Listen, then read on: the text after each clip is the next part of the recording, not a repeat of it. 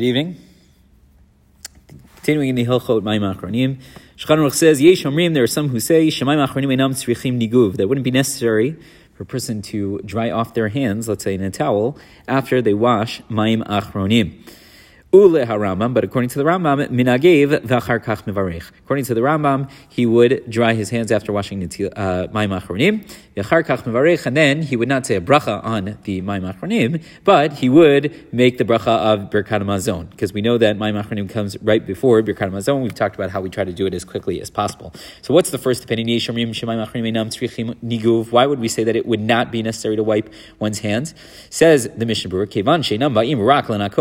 because our goal is only to wash the hands from the residue or from the melach sedomit, from the salt of Sodom, which God forbid could be dangerous, cause a person to become blind. So then below niguv, he as long as the water is washing off all that residue, it's washing off the salt so it doesn't make a difference that their hands are not dry. What about the opinion of the Rambam? Ule Rambam v'chule says the Mishnah Berurah Svira Le. He's of the opinion deloni kra nitila belini That nitila, the way we halachically define a nitila, is a washing with a drying off that takes place afterwards. That's a nitila. Otherwise, we could have used the word, let's say, like a rechita to wash off. A nitila is specifically taking the water in a certain way, washing one's hands, and then and then going ahead and drying them off.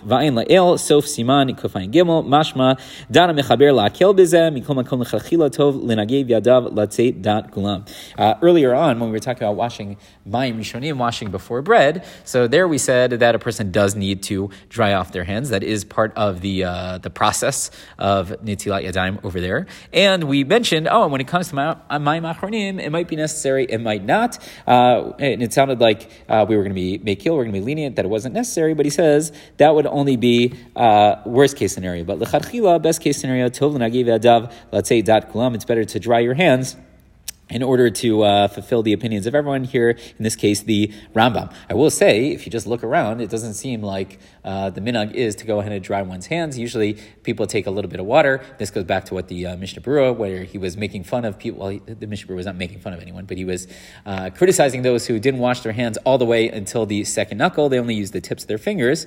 So that seems to be the prevalent minhag. The prevalent minhag seems to be that we don't go ahead and dry our hands. Maybe the two are related, maybe not. One last point, really quickly. The Mishnah Mishnah says, Katava be Yosef b'shem Sefer Shulchan Shel Arba, v'chenevi be'elia Rabba. All these different people say, b'shem HaKolbo, demayim achronim ein tzrichin shiur, el behen kidei la'diach behen et yadav. That there is no set measurement. Let's say I don't need a full rivi'it, uh, full uh, rivi'it, uh, right, 3.3 ounces is usually what we say, uh, in order to wash my hands. Uh, we do have specific measurements, right, of rivi'it when it comes to uh, washing before bread. Uh, that is not necessarily the case when it comes to washing mayim achronim. Again, if you're only washing the tips of your fingers, uh, you're not going to need a full revi'it. And certainly, even if you're going to the second knuckle as you're supposed to, you also wouldn't need that much. So it wouldn't be necessary to have that. Uh, and perhaps the Mishnah Berurah is discussing this because we, we were trying to define what is a nitila. Perhaps a nitila, not only does it require niguv, it requires uh, washing and then drying, but maybe it also requires a certain amount of water as well. So in all these different opinions,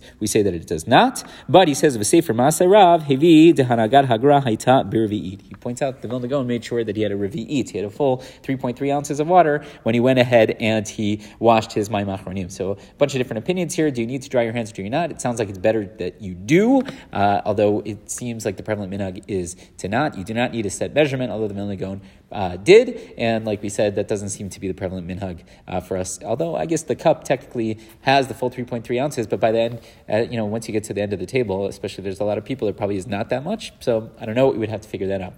Rabbi Chanan ben Omer,